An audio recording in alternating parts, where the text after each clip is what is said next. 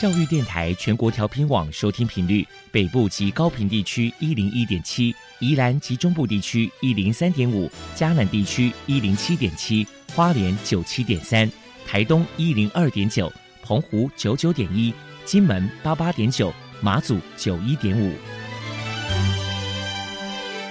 爱是包容，爱是牺牲，爱是分享，爱是服务。因为爱，特殊教育充满了无限的可能。用爱关怀身心障碍同学的未来，用心倾听资赋优异子女的心声。欢迎老师、家长、同学们，大家一起加入特别的爱这个大家庭。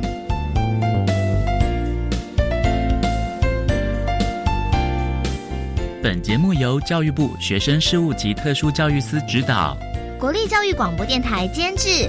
欢迎收听。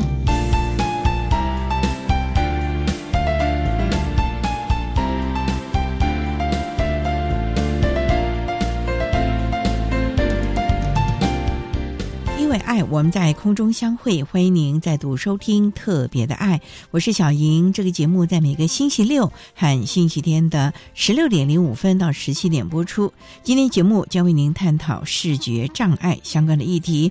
首先，在“爱的小百科”单元里头，波波将为您邀请台南市幼民视障协进会的。社工师江茂坤为他介绍协会的相关服务，提供大家可以做参考。另外，今天的主题专访为你安排的是《爱的随身听》，为您邀请口述影像发展协会的秘书长，也是全盲的心理师杨胜红，为大家分享我的努力过程，谈视觉障碍人士如何展现优势，走出不同的人生路。稍后也请胜红为大家分享。节目最后为你安排的是“爱的加油站”，为你邀请台北市视障教育资源中心的江仲鹏主任为大家加油打气。好，那么开始为您进行今天特别的爱第一部分，由波波为大家安排超级发电机单元。超级发电机，亲爱的家长朋友，您知道有哪些地方可以整合孩子该享有的权利与资源吗？不论你在哪里，快到发电机的保护网里。特殊教育往往相连，紧紧照顾你，一同关心身心障碍孩子的成长。Hello，大家好，我是 Bobo。今天的超级发电机，我们特别邀请到台南市幼民视障协进会的社工师江茂坤先生来跟大家介绍一下协会的相关服务。首先，我们先请您来跟大家介绍一下。台南市幼民视障协进会成立的背景跟目的是什么呢？台南市幼民视障协进会早在一九九四，也就是民国八十三年的时候，它就成立了。成立的初期，主要是由一群视障生的家长跟志工他们所推动的。那当然说，当初成立的目的就是说，主要是在争取盲童的教育资源跟受教权，而推动成立的这样的一个协会。当初我们成立的背景和目的。那想必说协会这边呢，可能有推了很多的服务，要不要请你来说明一下服务项目有哪一些呢？基本上我们服务，我们很大略的来讲，就是说主要是在服务视障者他个人以及他的家庭或他的照顾者。我们可以试想一下说，如果说今天家里面突然有一个新生儿，他是一个先天性的视障者，那我想这个他的家长。或者他的爸爸妈妈一定会有很多不知所措的地方，那我们就可以提供他一些，比如说辅具上面呐，或者是说生活重建呐，那或者是有一些到了成年之后中途的视障者，哦，那可能他面临的问题就更多了，比如说他可能就是一下子很难适应，说自己已经看不到了，需要申请一些交通的服务啊、津贴啦，或者是说。他想再就业，那当然不是说我们用民视障协会，他每一个资源都有，可是呢，我们会连接他所需要的资源，比如说富康巴士怎么申请啦，这个辅具怎么去申请啦，或者是说直接的到他家里面去关怀他。我们知道，就是说，尤其是中途的视障者，他要跨出去那个门槛，接受自己是一个视障者，能够走出来这个社会，是一个很漫长的历程。这几个大概是我们服务的主要的项目。那等于这个服务也相当的多元。那想请教一下您，就是说协会这边呢，在过去有没有举办过一些特别的活动？要请您分享一下。协会的其实活动也相当多元了，好像在一百零七年的时候，我们就有一个发想，就是说我们找了日本的一些视障者的音乐家，跟台湾视障者的音乐家，我们就办了两场国际视障者的音乐交流演奏会，分别在台南跟高雄办一场，这个也是吸引了很多人的关注。然后就是说啊，原来视障者他也可以透过点字的乐符的音乐的呈现，然后去学习很多表演上的元素。另外呢，就是说几乎每年哦都会筹组一支盲人龙舟队去参加划龙舟比赛。那当然就是前两年是因为疫情的关系没有举办，可是我们训练的过程还是训练。这几年呢，我们近五年来有发现一个事情，就是说视障者呢，他随着年龄增加。年龄渐大，智障者的高龄化的结果也是很明显。所以说，我们这几年就开办一个，就是专对，就是说日间他独居，可能白天他的太太啦、他的小孩上班上学去了，他一个人就在家里面。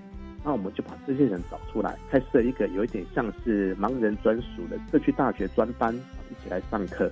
这个是我们近几年来吼。较会从事的活动呢，那也就是说看视障者他的需求，或者是说他的年龄，那以上就是几个我们近几年做的活动。有些活动还蛮特别，有这个龙舟队，那不晓得今年会不会也要去组这个龙舟队呢？今年就没有再报名参加了，因为在一个不肯定的情况之下哈，因为我们去年跟前年哈，我们都训练了半天，结果因为疫情的关系，结果都没有比赛，所以我们今年年初的时候就不敢冒的。哦，对，也不晓得疫情的状况怎么样，对不对？对对对对，好哟，好，那接下来可能想听听谈谈，就是说，因为刚刚有提到说这边有办了很多特别的活动，那不晓得针对今年协会。这边可能有哪些新的计划呢？就是说，从这几年的服务经验来哈，我们就发现一件事情，就是说，其实啊，盲人按摩呢是很多视障者他所青睐的工作，这也是一个让他最容易可以赚到钱的一个技能。我们就发现呢，大台南地区哈，领有按摩证照的人大概有两百二十几位。然后呢？可是他们没有地方可以工作，没有人要聘他们，那他们自己也没有能力去开一个按摩店，去行销啊，去经营啊，去管理。我们幼美视障协会在八十九年有成立一间按摩院，能够让盲人按摩师稳定工作的人数大概只有十位而已。那我们就是近几年有听到这样子的声音，就是说我们这些视障按摩师哈，他有工作能力，他有国家的证照，然后。身体也是健康的，他只是视力不好，然后也有强烈的工作动机，只是他没有地方工作。所以，我们今年呢，打算再成立一个智障按摩院，提供可以到十二位的盲人按摩师，他可以稳定的就业，他可以自食其力，让他经济或他家庭的经济生活可以比较稳定一些。这个是我们今年最主要的工作。此外呢，就是说我们这几年也发现，就是说一下比较年轻的视障妇女，她跟一般人一样，她也是一个妈妈，那可能是因为罕病，或是因为一些意外造成她的。视力的损可是没有办法改变她是一个妈妈，或者是她将来想成为一个母亲的这个事实。所以，我们今年会特别针对视障妇女做一个如何在婚姻、恋爱、怀孕、生子的或亲子教养的一个支持的计划。这个是我们今年最重要的两项工作。您透过这项按摩院的成立，还有像是帮助这些妇女们，是这样的妇女们，等于可以去让他们学的一些技能之类的，对不对？是的，是的。嗯哼，好，那我接下来可能想要请教一下江先生，就是说，那你想必协会这边有很多一些视障的家长嘛，对不对？嗯，对。那想请您来谈谈，就是说家里面有视障儿，家长到底在教养上有哪些地方该注意的呢？哎，我想要分两个部分来讲，一部分就是说，这个小孩子他先天性是就是一个视障者，他一出生可能就是可能是早产啊，磨磨玻璃啊，或者是一些其他的不明的原因，出生他就是一个先天性的视障者。那这样子的孩子呢，我觉得就是父母亲就不要去过度保护他，让他可以自由的去穿，让他去摸索这个世界，也不要说我们看过很多父母觉得说，哦，这个他生的这个孩子。有一些基因上，或者是说先天性的遗传性疾病，父母亲有一些罪恶感，苛责自己，然后投射在小孩子身上呢，就过度的保护他。这孩子将来长大之后呢，他有面对社会的更大的困难。我觉得这个是一个非常重要的一件事情。那第二个呢，就是说有些孩子呢，他可能是罕见疾病啊，或其他一些意外的因素，他可能在九岁八岁的时候，他有经历过他还看得到的时光，后来才变成一位视障者。这个这样子中途的视障者，我觉得父母亲的陪伴、支持他、鼓励他，然后呢，让他接受好的教育、完整的教育，我觉得这个是特别要注意的。那尤其现在呢，三 C 产品非常发达哈，其实有些设计呢，它也是很贴心，对视障者来使用也可以。像是触摸型的显示器，平常我们眼睛看到荧幕上所出现的字，可以透过触摸显示器，你也可以摸得出来。那我们常用的手机也有常用的程式，让他去学习这样子科技的东西，或借由用把图转换成文，又从文转换成语音。哦，那当这些孩子可以去接受这样子教育的时候呢，将来他在社会上跟你我。其实都一样，可以很自在的去使用这些生活上或学习上的工具。我打开刚来讲，去年哈，我们协会呢来了一位全盲的社工系实习生，我都常常请他说来帮我用 Panda 帮我叫午餐啊。我说好，那我要吃猪脚饭。他说好，他可以帮我选择是要猪脚的尾段、中段还是前段，然后要不要加辣，要不要加饭，他都可以很轻易的操作。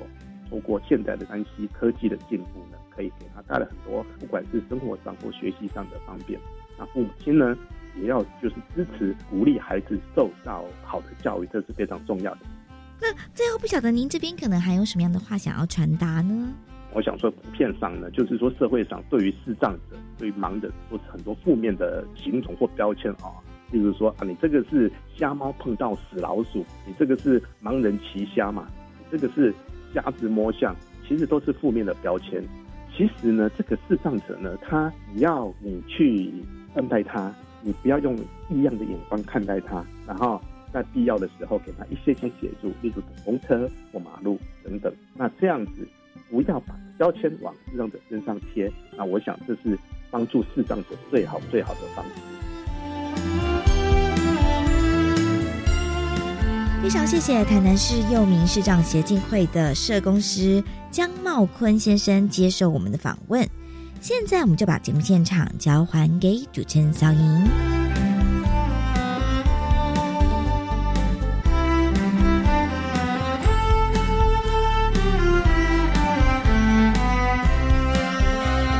谢谢台南市幼民视障协进会的江茂坤社工师以及波波为大家介绍了协会的相关服务，希望提供大家可以做参考。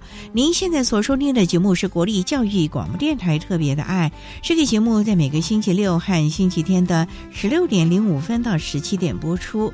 接下来为您进行今天的主题专访，今天的主题专访为您安排的是。爱的随身听，为您邀请口述影像发展协会的秘书长，也是全盲的心理师杨胜红，为大家分享我的努力过程，谈视觉障碍人士如何展现优势，走出不同的人生路。胜红今天将为大家分享。他的二亿人生，也就是不可思议和回忆的心路历程。稍后也请盛红为大家分享了。好，那么开始为您进行今天特别的爱的主题专访，《爱的随身听》。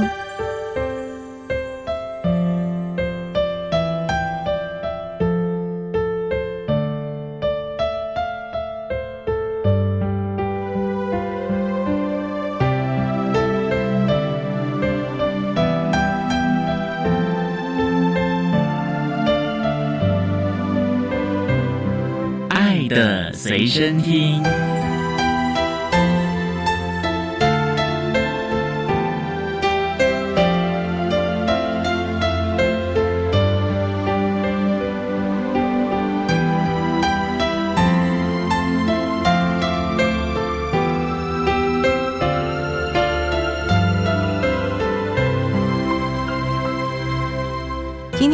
邀请口述影像发展协会的秘书长，也是心理师杨胜红杨秘书长，秘书长您好，主持人好，各位听众朋友大家好。今天啊，特别邀请到胜红啊，到节目中为大家来分享你的成长心路历程。谢谢。我们认识也快二十年了啊。对啊，时间过好快啊。对啊，当年就看到你是在无障碍科技协会嘛啊。是。这几年来，心理师的执照也考上了，也协助了好多人。那现在又是口述影像发展协会的秘书长，请问这个口述影像是什么意思呢？因为一般社会大众比较习惯在很多的娱乐或者是一些休闲活动里，会去看电影、看电视、看影片、看画展等等。视障朋友呢，要接触这些资讯的时候。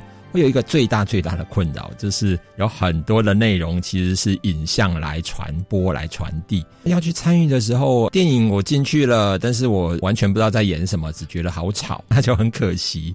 所以我们这几年比较幸运的，文化部啊影视局他们很积极在这件事情上，所以去年开始，视障的朋友就可以进到一般的电影院看的是院线片哦，也就是。现在正在播放的首轮的电影，这个首轮电影呢，我们会把它加上影像的描述，让视障朋友知道现在影像上面发生什么事。那会不会干扰明眼人呢？当然不会。我们应该很多人有参加过国际研讨会，他会知道身上戴个耳机，然后拿个接收器就可以接收讯息。那视障朋友也一样，我就在里面戴着耳机，用接收器来听。就可以了。不过盛红这样说的话，那这个口述影像就要有专门的训练了。哪一些该说的，哪一些不该说的？真的，因为一般社会大众也许会觉得，我就把看到了说出来，这有什么难的？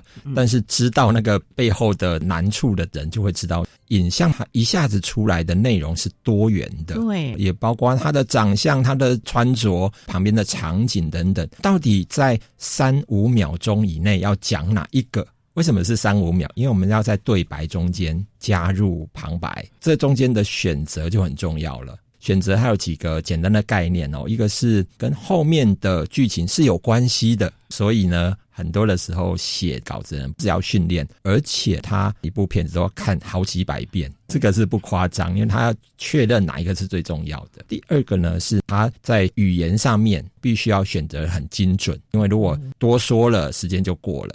所以真的是不容易，这完全就是针对我们视障的朋友们所做的服务喽。可以这么说，但是在国外的一些相关研究，我们也发现哦，其实针对一般明眼的小朋友，如果给他看这种口述影像的影片。对于他的语言表达有极大的帮助。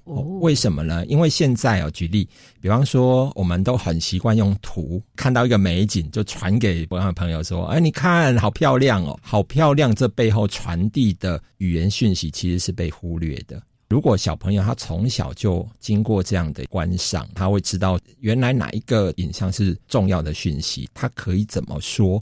所以在语言的表达上面，如果有接触口述影像，会有两个好处：对小朋友的表达有好处。第二个呢，我们会学得越来越客观，好，因为有很多的时候，我们看到一个人他有什么样的表情，我们就有解读了；然后看到一个行为，我们就会认为他一定是什么。可是这是真的吗？有很多的时候，我们可能是自己的一个想法或偏见，或者过去的经验。如果讲到。我的另外一个专业，心理的专业，其实很多的解读会造成很多心里面的困扰。比方说，哎，回家的时候看到大家不讲话，我可能就会有一个解读了。你们今天一定是发生什么事？可是搞不好是人家很累呀，所以那个解读上面就会影响到我们的心情，影响到情绪。你是讲说视障者吗？呃，明眼人，然后明眼对明眼人，他来他也会有这样的感觉。没错，他来学习的口述影像，他就会知道，其实要解读一个讯息跟看到事实要区分开来。这个很重要，有的人往往只看表象，对。内在呢，甚至于它深层的意涵呢，往往引起了很多的误会，甚至于不可弥补的过错了啊！好，那我们稍待啊，再请杨胜红为大家分享视觉障碍人士如何展现优势，走出不同的人生路喽。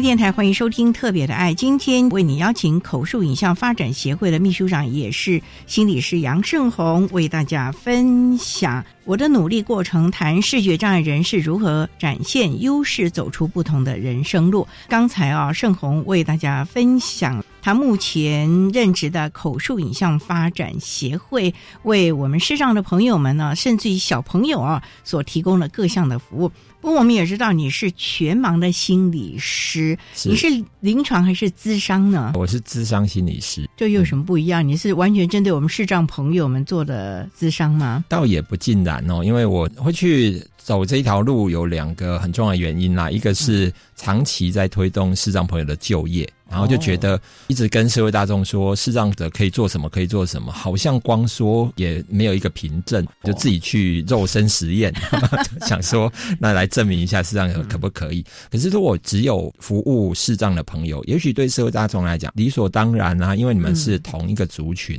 所以我当时在实习的时候，就选择了一个比较不一样的方向，我就到社区诊所实习。实习的时候面对都是一般的社会大众。我现在职业的地方也是。在一家诊所，面对的是一般的客户。当然呢，因为我过去有接触很多的身心障碍的朋友，还有他们的照顾者，所以有一些单位他也会找我协助这些朋友。当然我是很乐意的哈。所以现在服务的个案比较多元，包括身心障碍朋友、他的家属，还有社区的民众。可是盛恒，我就很好奇了，因为心理师这是非常专业的，你要怎么样的让你的被咨商者、服务者他怎么来认同你的专业呢？因为可能你全盲会让我们比较安心，你会不会有这个感觉嘞？的确，他有优势也有劣势。可能很多人会想到，我们在做咨商的时候要察言观色啊，那你怎么办？这个是一个很实质的限制。的确是哦，因为我刚开始是在实习，心里面也有这一个困惑：真的可以吗？只是我那个信念告诉我说，你就试试看吧。在过程当中经历了自我的怀疑，就是我这样的一个状态会不会让社会大众来这个地方？我们称它叫当事个案哦。那这个当事人来到我们的智商的现场，他会不会看到我吓一跳，然后就觉得哈，我付费让你智商，我是不是价值比较低呀？我自我会会有很多的怀疑。但是慢慢的，我发现自己有一个很重要的。特色也是刚刚主持人所说的，或许对某些人来讲，他会比较安心、比较放心。即便在路上，我们对面走过来，我也不会看他，他也不会担心我认出他，非常的安心。那我有一些当事人，他就会说：“我喜欢你这种状态，因为让我可以很自在的做我自己。在智商室里面，我也完全没有压力。我曾经有这样的经验，当事人呢，他躺在地板上了。”我怎么知道他躺在地板上？因为他的状况很不好，整个人躺下来，声音出来的位置是不一样的，跟坐着的感觉不一样。他是身体的状况还是心理？他的心理的状况，那他他呢特别的难过，整个人就已经躺在地板上了。我也没有拆穿这件事，我就是很自然跟他谈话。后来他告诉我说，那一次是他最释放的一次。他也不知道我当场有发现他躺下来。这件事情他不知道，他会跟我分享说：“你记得我们有一次谈到什么什么什么？那那一次我觉得好放松哦。”我心里就在想，那应该是我看不见的优势吧？因为你躺下来，我也没拆穿这件事，让你很自在。总之啊，盛红就是以专业、同理心以及过往的经历经验，来提供这群可能心理上需要协助的朋友们走过那个关卡了。那稍待呢，我们再请杨盛红这位全盲的心理师，也是口述影像发展协会的秘书长，为大家分享他的成长历程喽。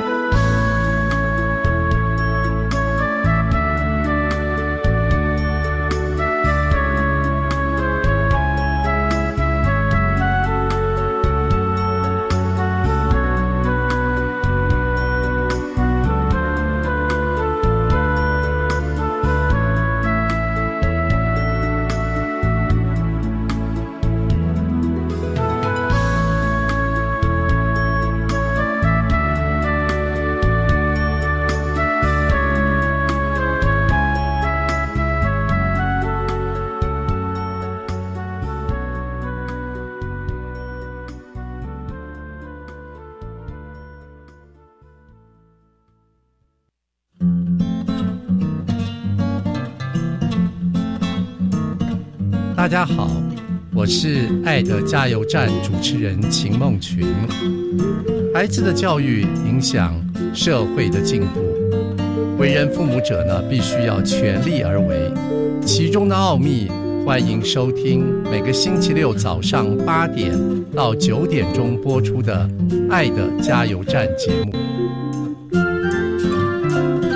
老师教华语的经验分享，感觉大开眼界了。有兴趣到国外教华语，可以上网报名参加哦。我想到国外担任华语教师，教育部有补助到国外任教的机票费，在当地任教的生活费及教材教具费。一百一十二学年度各国华语教师需求已陆续上网征华语教师哦。我现在就到台湾华语教育资源中心网站了解细节。以上广告是由教育部提供。你有多久没有回家了？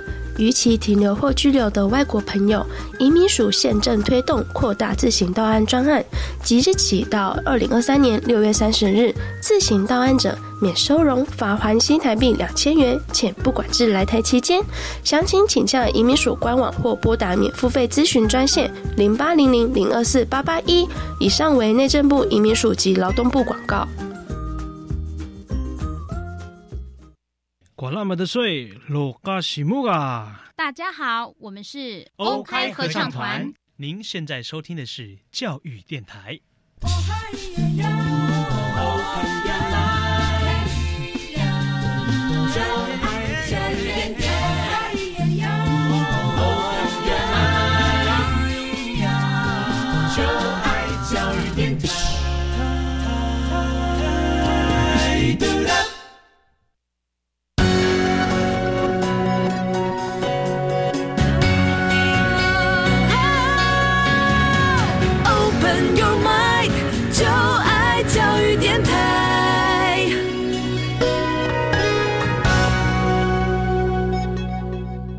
电台欢迎收听《特别的爱》，今天为您邀请口述影像发展协会的秘书长，也是一位全盲的心理师杨胜宏，要为大家分享我的努力过程，谈视觉障碍人士如何展现优势，走出不同的人生路。胜宏呢，为大家分享他的口述影像发展协会以及他现在的专业资商心理师。所能够提供的服务。不过呢，我想大家哈听到盛红今天这样侃侃而谈，而且声音啊很有让人放心安心的这个特质啊，想请教盛红，你是先天就失明吗？还是？对我出生就看不见，而且看不见的很彻底，只有看到光，其他的影像几乎对我来讲帮助非常有限。所以就是先天全盲咯。对。从小有没有受过早期疗愈啊？呃，没有诶，因为我年代有点久远，我民国五十九年生，那个时候台湾的特殊教育还在启蒙阶段，所以对我来讲，小学当然很幸运遇到几个很热心的老师，那也有辅导老师来协助，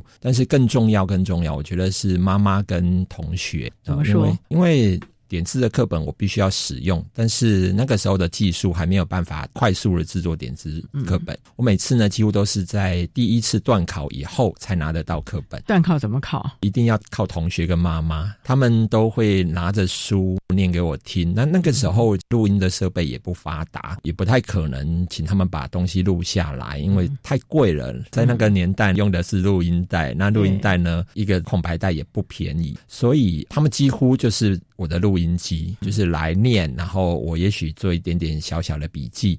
那我在考前呢，同学还会拿着测验题来问我，我答错了，他们就在上面画记号。待会呢还会再回来，哦，你刚刚这一题答错了，然后再念一次给我听，就非常非常的感恩很多很多身边的贵人的。所以你是在一般的小学念书的哦。一般小学到国中，在那个时候，班上的同学还有老师，其实都非常爱护你哦，尽量的提供你协助，让你觉得好像没有因为视障有一些不适应的状况了。的确是哦，因为我觉得有一个很重要对我来讲的关键啦，也许后面还有很多的原因，但是我刚入学的时候，第一天我的妈妈就带着我到学校去，那是小学一年级。刚入学的时候呢，当然有很多需要同学帮忙的地方，我也不认识同。同学，那妈妈呢？其实也很随机，跟旁边的同学跟他说，旁边坐了一个视力比较不好的小朋友，那你们下课带他去洗手间。这件事情印象最深刻的是，因为有这个开启，下课的时候同学就围过来，有一点好奇，然后你真的看不到啊？那你手上的这个字要怎么办之类的，有很多很多的好奇。我觉得从小妈妈给我的一个很健康的态度啦，就是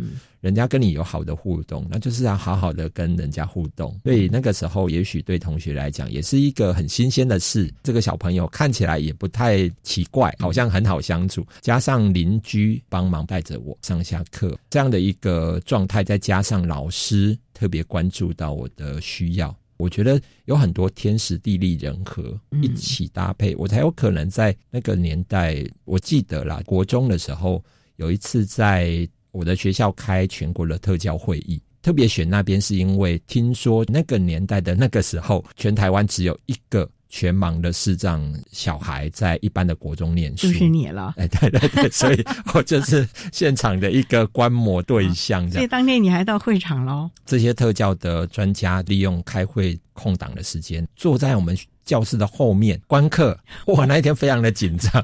你紧张，我看你们老师更紧张。他更紧张，对对对对，对我来讲，很多很多人的帮忙呢，我自己常会觉得，如果没有那么多幸运的话，根本不可能在一般学校可以一直到国中毕业。不过盛红，你这么说哈，我倒觉得是妈妈的观念态度哎，妈妈没有一直陪读吧？她只是把你送到了学校，拜托了同学，她就回家了吗？她就回家了啊，第一天呢？对，因为妈妈也不知道能够帮上什么忙。在那个年代，有小学的学历其实已经很不错了。对他来讲，他也只能念那些书的内容给我听，他也教不了我什么东西哦。所以对他来说，好像把我托付给同学，让同学觉得我是一个。好玩的玩伴这件事情对他来讲比较做得到，所以你没有上过幼儿园？有有有，我幼儿园也有在我们家附近。所以妈妈也把你送去幼儿园，然后拜托了同学，对，他就放心回家，让你自己在里面去悠游。所以你从小就在一般的幼儿园跟大家一起互动了，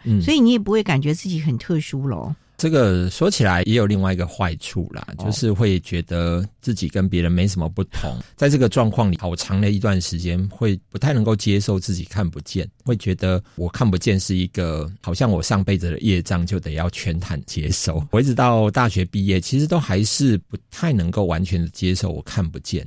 只要每次有挫折，就会觉得一定是因为我看不见。那为什么要看不见？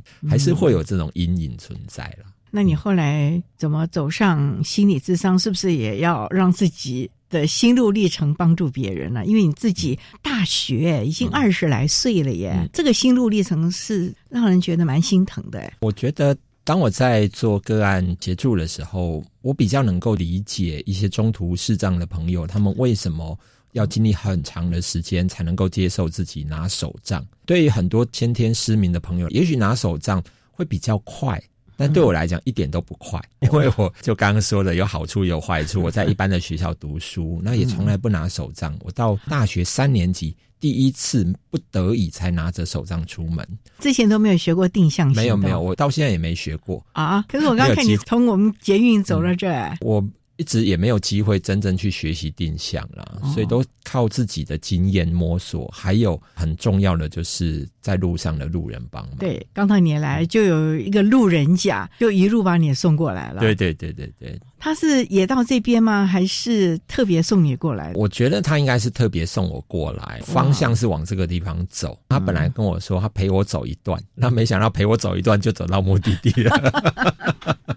可见，真的啊，社会上还真的是有好多啊这个善心人士了。尤其我们现在南海路上捷运的施工，所以坑坑洼洼的。虽然施工单位已经做了很多的防护，可是总是高低起伏，又要转换各种的人行道，真的是要有朋友来协助一下了啊！所以我刚才其实也蛮担心的，一直在门口 看了啊。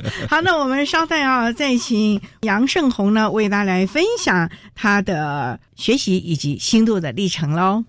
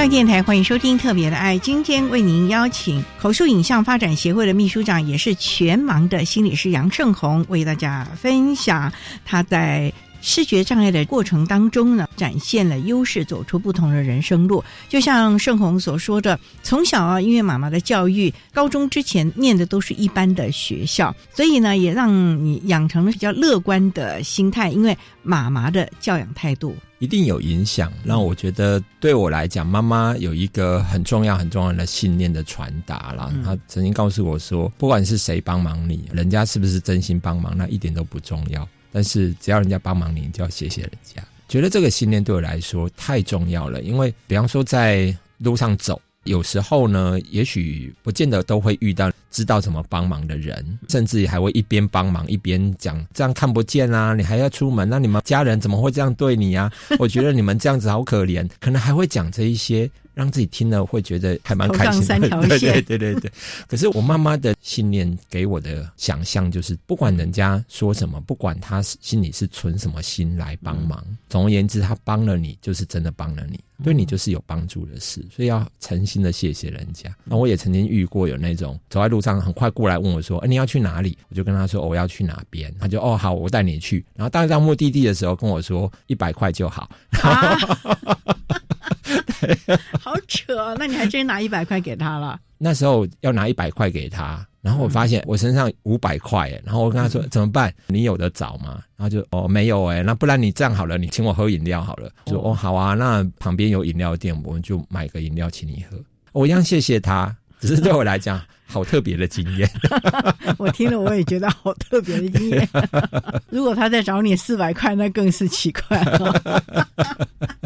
不过最重要就是盛红，你真的是一个很乐观的，面对很多的，我觉得你好像有点不动如山的那种感觉，还是你都是一种乐观的态度啊？因为人生当中其实都有好多挫折，就像你讲的，一直到大学，你才慢慢的接受了自己看不见的这个事情，跟这中间学习或者人际，甚至很多很多的状。况，那你都要怎么样的度过这个坎，让自己的心情能够平复呢？我觉得那个是一个长时间的历程。大家看到是我此时此刻的盛红过程当中，如果你十年前、二十年前看到我，我可能会在某些议题里面走不过去。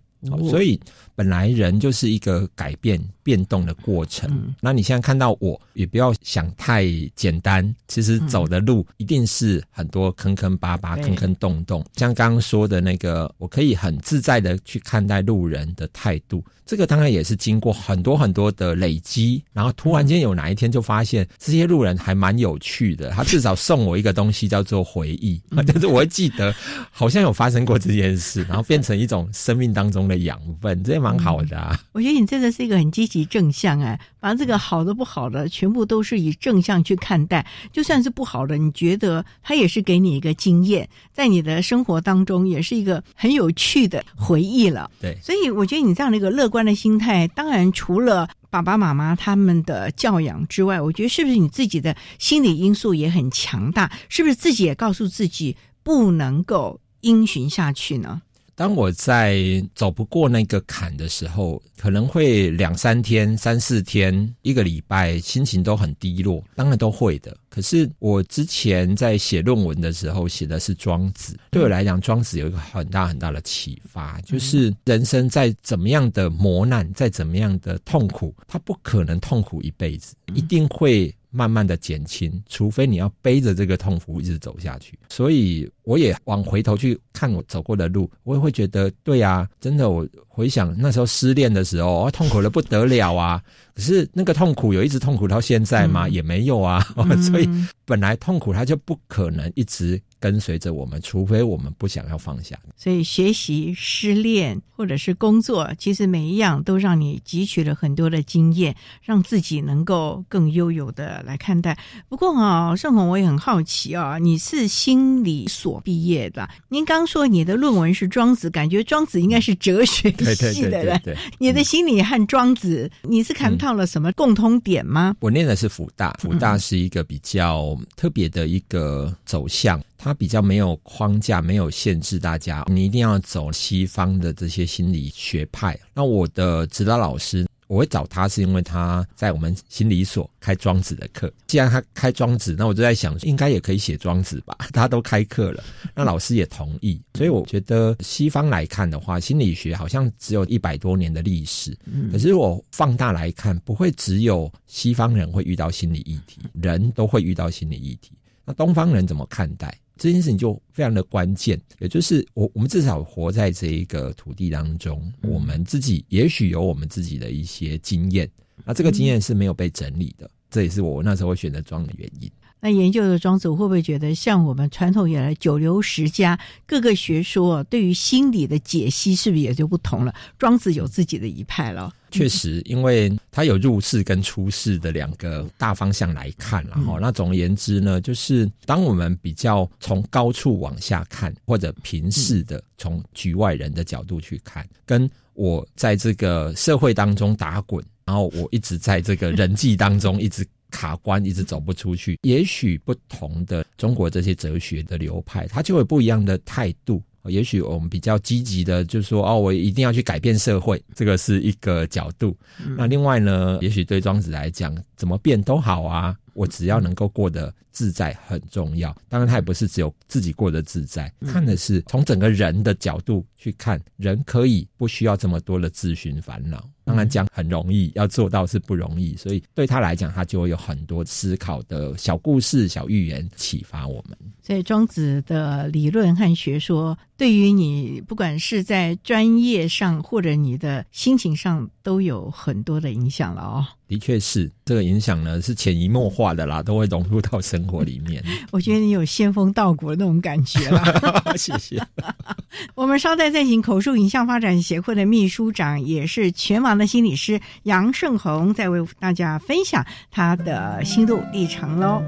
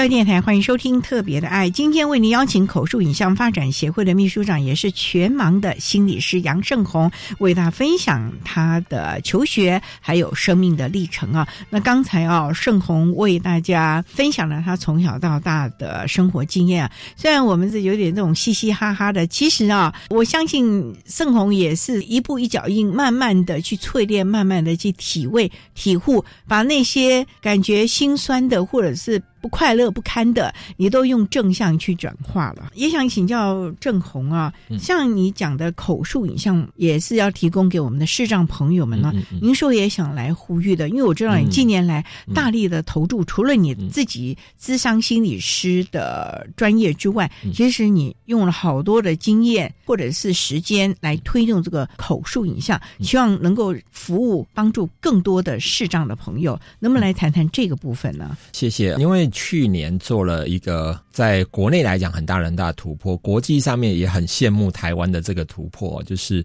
视障朋友可以走进首轮的电影，然后去观赏首轮的电影的影片哦。为什么要特别强调首轮？因为以前呢，我们看的都是历史片，可能已经下档很久了，我们才做成那个口述影像的版本。然后做到这件事情其实是很不容易的哦，包括那个导演他要同意啊，制片他们要觉得这件事情是值得投入的。你是国片还是？呃，国片为主，因为在做口述影像，可能还是会语言的考量了。他们都愿意，然后我们也投入了一些心力把它做好了以后，还要有院线电影院愿意放，而且还要有相关的设备。我刚刚有讲说，他要有一个发射器，把那个口述的内容让市场朋友接收，所以。那整个其实是很多很多人努力的结果。去年开始有这样的院线片，让视障朋友可以走进电影院观赏，很多人也很开心，视障朋友也好高兴。他可能一二十年也都没有走进电影院，他好开心。可是这件事情也让我很忧心，不是忧心视障朋友进电影院，而是忧心明眼人看到这种场次就不进电影院。为什么呢？因为为了让市场朋友知道，一整天里面可能放映很多场。可是其中呢，有一两场是有口述的服务。这个口述影像的服务呢，就会在售票的时候，在网站上或者是标注，对，有会标注。标注了以后呢，明眼人看到口述影像的版本是不是我不能看的，我不适合看的，然后就刻意避开。我曾经有一次去看这个电影的时候，我去就发现全场只有我一个人，明眼人都不见了。那对这个电影院来说。不服成本啊！没错，所以我们就会很担心，会不会因为这样的关系，然后让那个电影院的业者开始想，我以后这种场次就尽量少一点，甚至就不要了。那我们就要呼吁社会大众，我刚刚说，其实你走进电影院，内容看的方式跟其他的场次是完全一模一样，它没有任何的改变，因为你没有带接收器。所以你还是看你的电影，我们会说你看你的，我看我的。实际上，朋友呢，他因为有这样的一个明眼人的支持，不会因为卖座这个场次特别少，所以业者他才会愿意继续来放映这一个影片啊。那这是我们希望。社会大众不要看到口述影像场，然后就不进去，因为你看的是一模一样。其实不用担心了，它只是多了一个设备，就像我们看那个立体电影三 D 的时候，它会特别配一个眼镜给我们，那是额外的。电影还是照放啊，就像我们所谓的口述电影一样啊，它只是多了一个接收器，一个耳机给我们的视障朋友们了。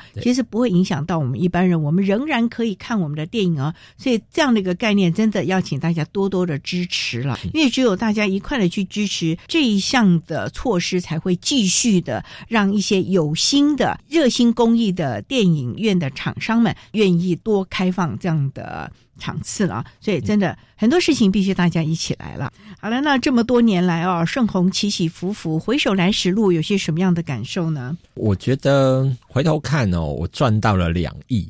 这两亿呢是什么呢？发现自己的不可思议，因为有很多人想到看不见、视力不好，那就按摩嘛，那就什么嘛。那我也觉得好好把按摩做好，当然是一个好事。但是会不会因为社会大众的观念就限制了我们？那我尝试了这么多，其实背后自己的感觉是好玩啊。得到的东西就是哇！我发现，诶，这个不是因为视力的限制就不能做什么，也发现很多的不可思议。另外一意是什么呢？诶，即使做失败了没关系，我拥有无可取代的回忆，你会赚到很多的回忆啊！那那个回忆呢，会成为未来的养分，不管是成功与否啊！那我觉得。赚到这两亿是最大的收获，真的是心理素质非常强大的一位视障的朋友啊！我今天其实跟世宏这样子聊天啊，看他非常快乐的讲述这些过往啊，其实我可以体会到他这是一步一脚印，可能自己有埋在被子里偷哭啊，或者是等等那个情形啊。可是今天他愿意阳光的面向跟大家分享，我觉得这就是一个非常棒的。所以呢，人世之间呢，有很多的起起伏伏。今天盛红，甚至有很多的视障，甚至于身心障碍的朋友们都愿意来面对挑战，而且发挥自己无限的潜力。我相信他们的生命历程也应该可以提供我们很多的朋友做个参考了。所以今天我们真的也非常的谢谢口述影像发展协会的秘书长，也是全盲的心理师杨胜红，为他分享了他的心路历程。非常谢谢你，胜红，谢谢谢谢。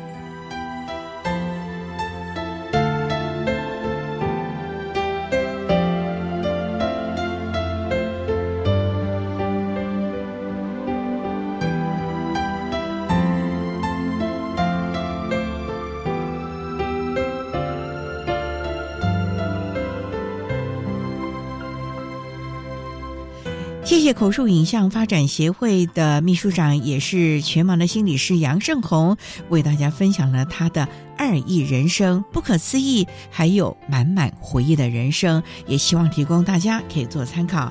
您现在所收听的节目是国立教育广播电台，节目最后为你安排的是爱的加油站，为您邀请台北市视障教育资源中心的江仲鹏主任为大家加油打气喽。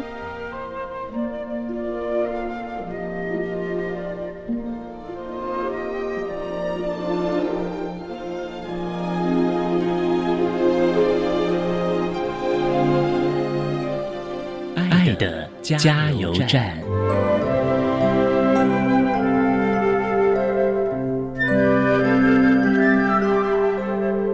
各位听众，大家好，我是台北市视障教育资源中心的主任江仲鹏。对于视障学生的升学及准备规划，有几个小建议供大家参考。第一个呢，就是请家长跟孩子们一起提早了解这些特殊的升学管道，以及考试时的一些特殊考场服务，可以提早练习准备应应考试的一些策略跟技巧。第二个就是要特别重视视障学生的特殊需求相关的课程，然后我们要刻意的花时间去学习这些视障类的技能，例如说生活管理、生活自理、定向行动、盲用电脑操作，还有一些求助的技巧，我要怎么样有礼貌的去寻求别人的帮助，这些呢可以增。进学业学习的效率，也可以增进跟同台之间的互动。最后一个就是要请学生去思考，我下一个阶段，例如说我入高中或是入大学的时候，这些学校的学习要求。像高中生除了预备升学相关的学业之外，也要去思考在大学阶段的学习会有哪一些事项是我还没有学会的。例如说，我可以独立自己搭车上下学了吗？我可以在校内自己移动了吗？或是我可以用手机、电脑记录我自己的行事历，提醒自己每天的工作事事项嘛？那以上三点呢，供是这样的家长跟学生们参考，也祝福大家都有效率的学习，然后考上心目中理想的学校。谢谢。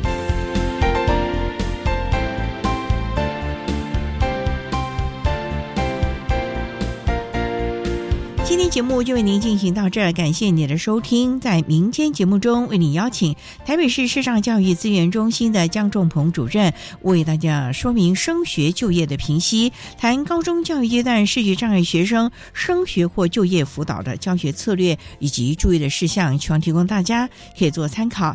感谢你的收听，也欢迎您在明天十六点零五分再度收听特别的爱。我们明天见了，拜拜。